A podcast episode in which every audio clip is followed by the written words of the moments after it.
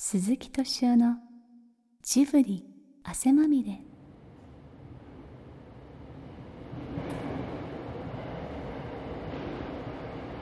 地下鉄の駅に気になるポスターが並んで貼られています。一枚は美しい女性が何か絵を描いているモノクロームの写真。そしてもう一枚はあの不思議の国のアリスです。そこにはこんなコピーが寄り添っています。ウォルトが信じた一人の女性メアリー・ブレアテ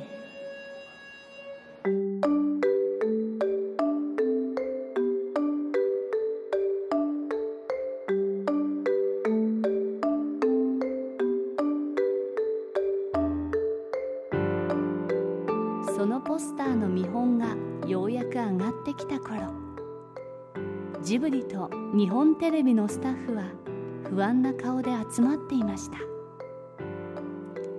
およそ1ヶ月後に開幕する展覧会の方向性をめぐってスタッフの考えが一つにまとまっていなかったからです。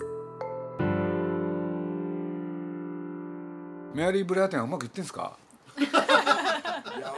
まああの遅れてるというところを除くとうまくいってるんじゃないなんだっけ橋田がさ、まあみんな今回のこのプロジェクトなんかうまくいってないって言ってたじゃん。はい、人それぞれ自分なりの考え方があって、そこら辺が最終的に友住さんが考えてることがみんなの中に浸透しきれてないっていう部分があるなと思ってて。ポスターできた？あ今日。あできた。今日ポスター。あできた。やでできたんですか？本当に。ちょっと見せてください。見せて正式なのは明日できる。ダメですよ言っちゃ。もう今日今日出来たてですとか言わないと。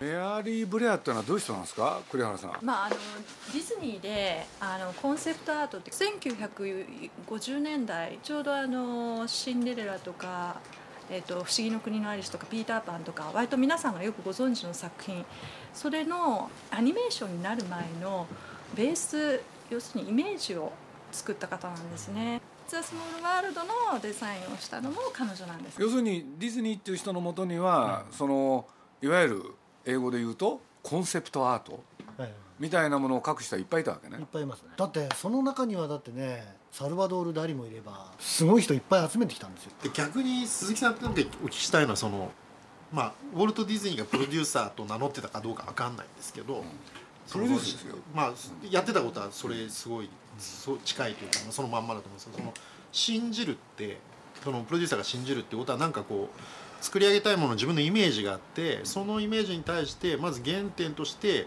こいつの才能が必要みたいなこういう発想が必要とか信じるってなんかそういう感覚ってあるんですか？まあ、僕はまあアニメーションだけじゃなくて例えば漫画の世界とかねそれから小説を書く人とかねいろいろあってきて、まあ、僕の経験で言うとなんて言ったらいいかな大体こいつはちょっと変だなっていうやつがね大体なんていうんですか最初の条件ですよね。うん、そうそういう人っていうのは例えば締め切りは守んないけれどいいものを書くとかね。これでまあ性格的に言うと何かやるっていう人の最大の特徴はもう一個だけですよね。わがまま。でまともじゃない人がまともなものを作る。で社会的に見たらこの人は一体ねこれ以外に何の役に立つんだろうみたいなね。高畑宮崎の場合はあのすごい面白いのはねあの二人がいかに自分たちが常識があるかそのことを強調するでしょでも僕から見ると明らかにないでもそういう人がねなんか面白い仕事をしたりするんですよ。言っちゃっていいんですかえなんで？本当じゃん。だって田中だと思わないいやいやいや僕はなんか普通にサラリーマンだからだからまあだからななんか作るってことにおいてはすごいじゃない、だけどそれ以外はさなんか人間以下じゃない？なんか。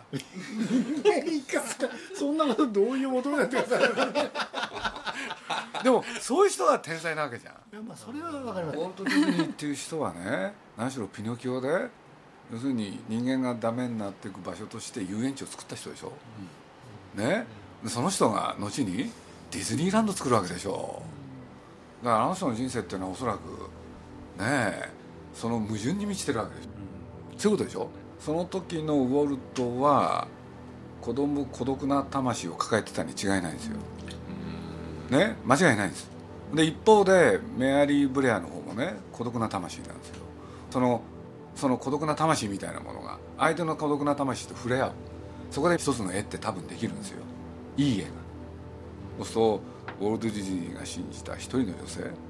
ウォルト・ディズニーが彼女を信じることによって彼女はね自分でも思わなかった才能と巡り合っていくわけでしょ？自分の。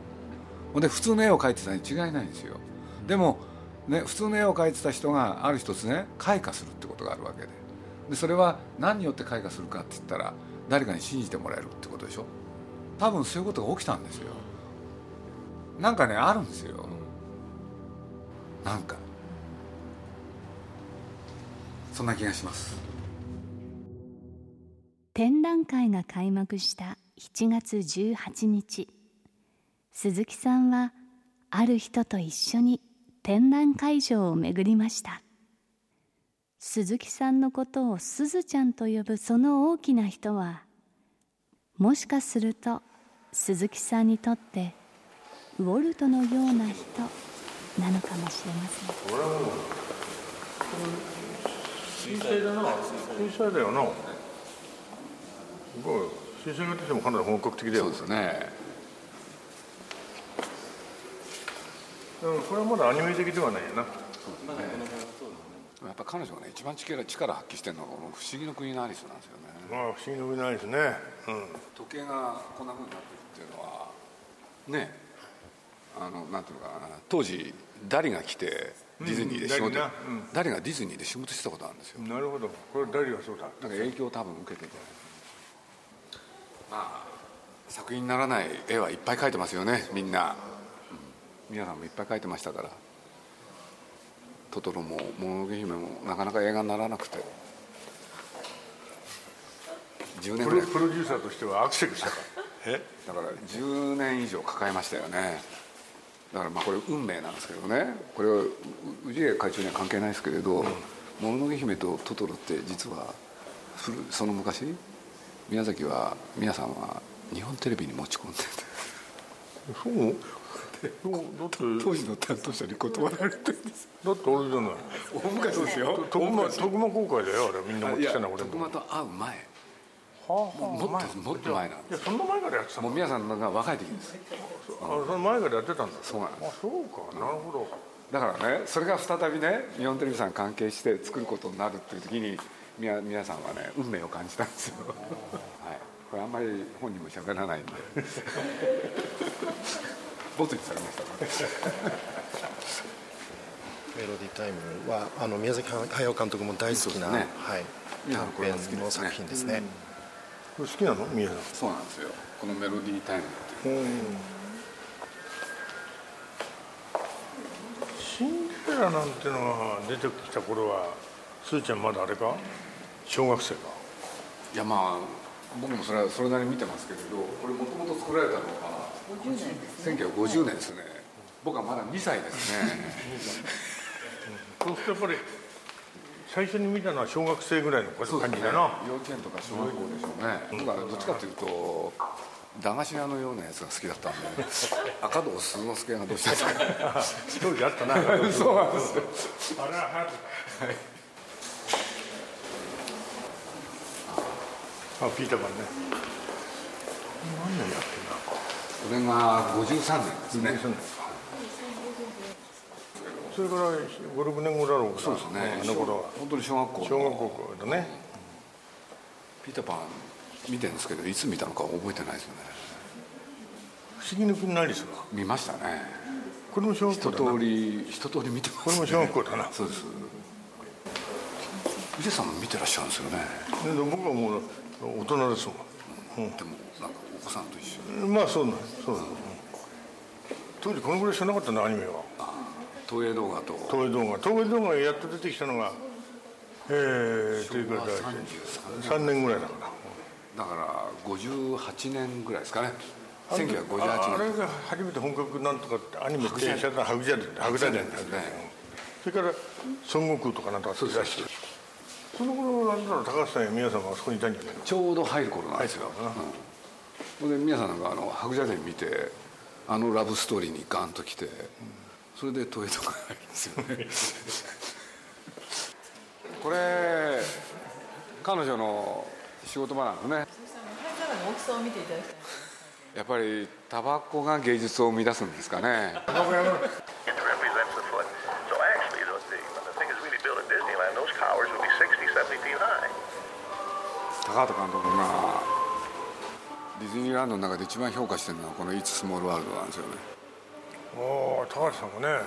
もああいう思想性の高い人がうちゃんと自分でアメリカもそうなんです。よ評価すると面白いね。すごいあの全いろんなアトラクションの中でこの「イッツ・スモール・ワールド」がディズニーランドの中で最高だっつって実に子供の心を分かって捉えて作ってるっていうことで。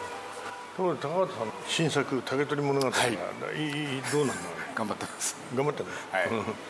あのもう一度地球へ戻る。いいね。かぐや姫やろうとしてます。その方がずーっとあ面白い展示ですね、あのアトラクションに乗ってるのと同じような体験をするようにね。こう渦巻き状にここう水があると本当は、うはいはい 線路でも欲しかった。で すでも本当にいいここ。この前で写真でも撮ろうっていうのかなこれ。あそうですね。一つ撮ったら じゃあご一緒に。一人で大プロデューサーたるのが一人で。この辺の色使いになるともういわゆるこう一線をちょっと越えたと言われるほどなかなかこう外部に受け入れられないぐらいにちょっと変貌してしまったという。バランスを壊したんですか？多少はやはりそのお酒やタバコもという話もありました。お酒ですね。はいこの裁判年皆さんポスターであのメアリーさんのイメージをやっぱり心に抱いてらっしゃるのでやっぱりこの綺麗な人がどういうふうに本当に自分のイメージを展開されたか生涯えやっぱってますね。ええ非常にやっぱり特に終わり方って皆さん興味持たれるんですよ、なるほあのスモールワールドのゾーンにまあ一つのまあまあどまああれクライマックスですよ。あの並べ方がうまいね。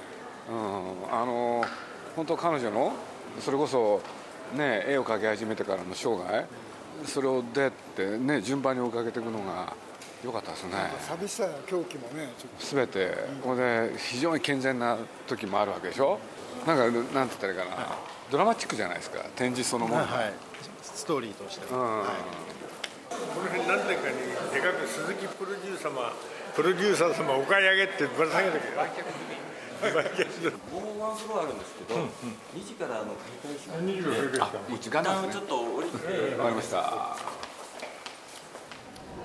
ただいまよりウォルトが信じた一人の女性メアリー・ブレア展の開会式を始めさせていただきます。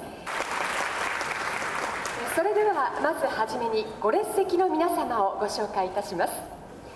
まずこのメアリー・ブレア展主催者であります東京都現代美術館館長日本テレビ放送網株式会社氏家誠一郎代表取締役会長。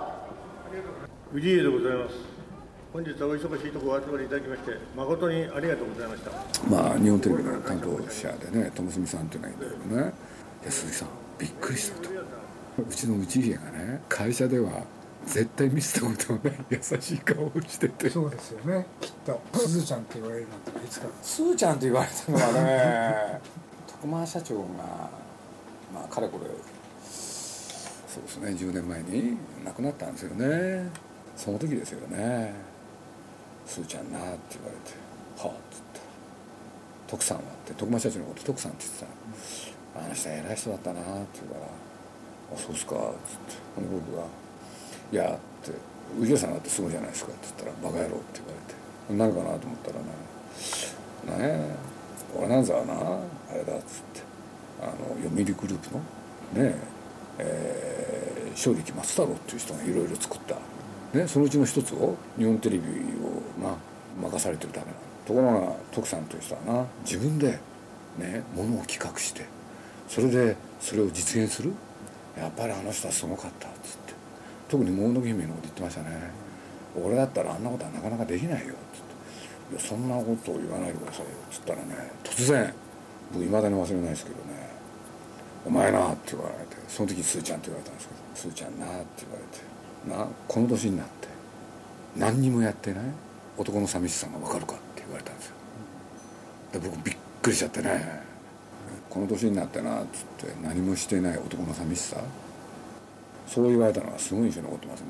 いや今からでも間に合いますよって僕は言ったんですよ。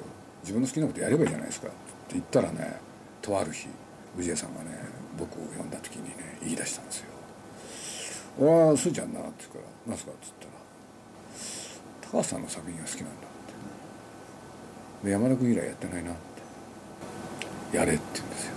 ええー、で僕びっくりしちゃってね。えー、っつって「いや俺はな正直に言おう」って。ジブリの全作品の中で一番好きなのは「隣に山田君だ」って。すごい。高橋さんのこと好きみたいで。かぐや姫の話聞いたら喜んでましたね。そうなんですよ。もう高橋さんのこと大好きだよねなんで高橋さんのこと好きなんですかそしたらね黙っちゃってね。間が空いたんですけどね。俺はあの人になって「はあ」って「惚れてるんだ」って「惚れてるんですか?」って言って「何に惚れてるんですか?」って。あの男にはコミュニストの香りが残ってる。単なる経営者じゃない。単にね経営者じゃないんですよ。俺あの時代のまあ今83歳ですけどね。ある時こんなことがあったんですけどね。まあこれ高橋さん交えて宮さんも一緒で。でみんなでね食事してたんですけどね。これ宮さんが言い出したんだ。要するに今ねドストエフスキーカラマーゾフの兄弟を読んでるんですよ。っつったらね突然「あの話はな」って言い出した。んです要するに死体を前にした両者が要するに人の体っていうのはそういうもんだが腐っていくと。で腐った死体を目の前にしてね神だっつって。そこにあの話のね真髄があるっつって。80過ぎてねカラマーゾフの話をですよ。大真面目にやったんですよね。それでそれに対して高橋さんに意見を求めたりしてね。高橋さんっつって。これから日本の国はどうなっていくでしょうね。世界はどうなるでしょうね。いやーびっくりしたんですよね、うん、だから今だ青春。なんかまだ生きてますよね。なんつったかな。83歳になってもああいう人がいる。と思うとやっぱり未来に希望が湧きますよね。自分としても僕としても。これがまた大変はっきり言うとですね宇治さんのこと好きなんですよね。えー日本テレビとスタジオジブリさんにお礼を申し上げたいと思いますけども私日本テレビの会長も兼務してるもんですから自分で自分の言うところをおあのお礼を言うのもおかしいんで、えーこの際はジブリ様にありがとうございます。とお礼を申し上げま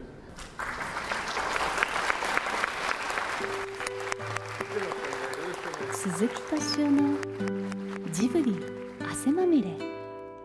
今夜の出演はスタジオジブリ鈴木敏夫。田中和義。栗原節子。橋田真。日本テレビ。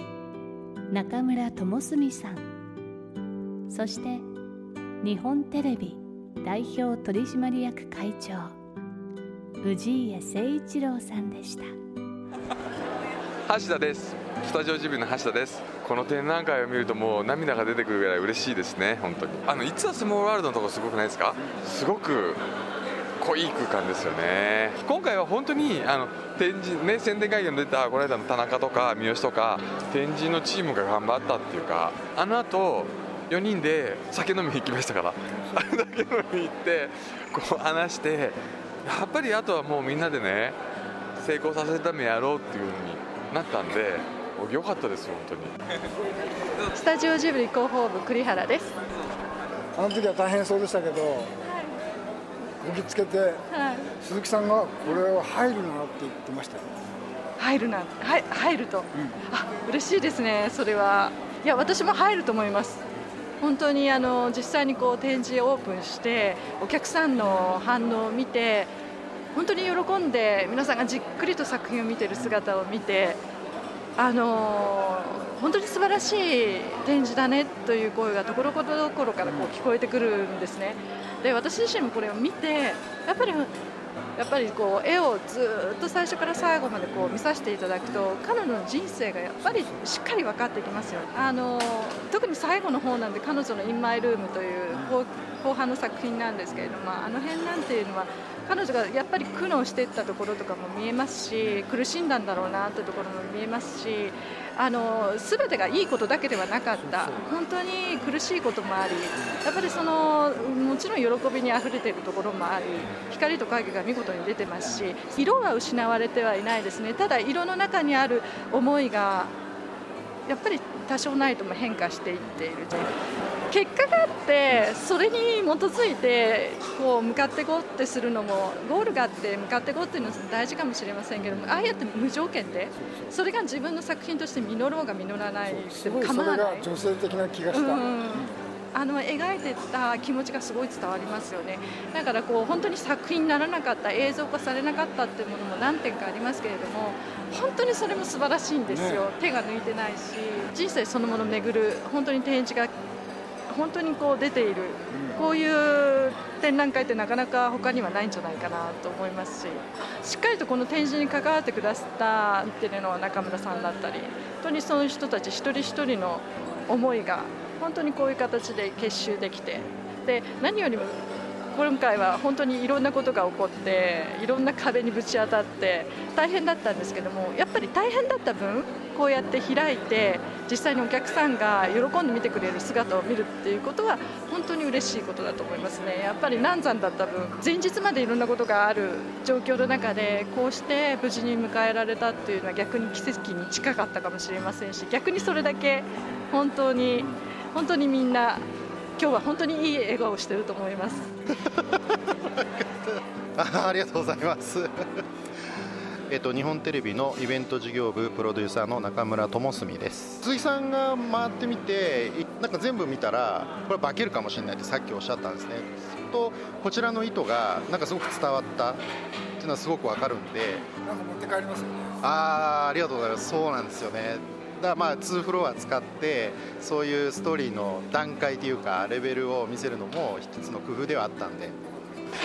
なんか鈴木さん光と影っておっしゃってましたけどなんかそれが伝わったんだったらすごくいいなと思いました、ね、はい、なんか伝わったのが嬉しいっていうふうに思うんですけど、はい、はい、いくつもの孤独な魂が交差して何かが伝わり生まれる場所美術館メアリー・ブレア展はそんな東京都現代美術館で10月4日まで開かれています。ぜひあなたも訪れてみてください。鈴木敏夫のジブリ汗まみれ。この番組はウォルト・ディズニー・スタジオ・ホーム・エンターテイメント読売新聞。ドリームスカイワード。JAL 町のホットステーション。ローソン。朝日飲料の提供でお送りしました。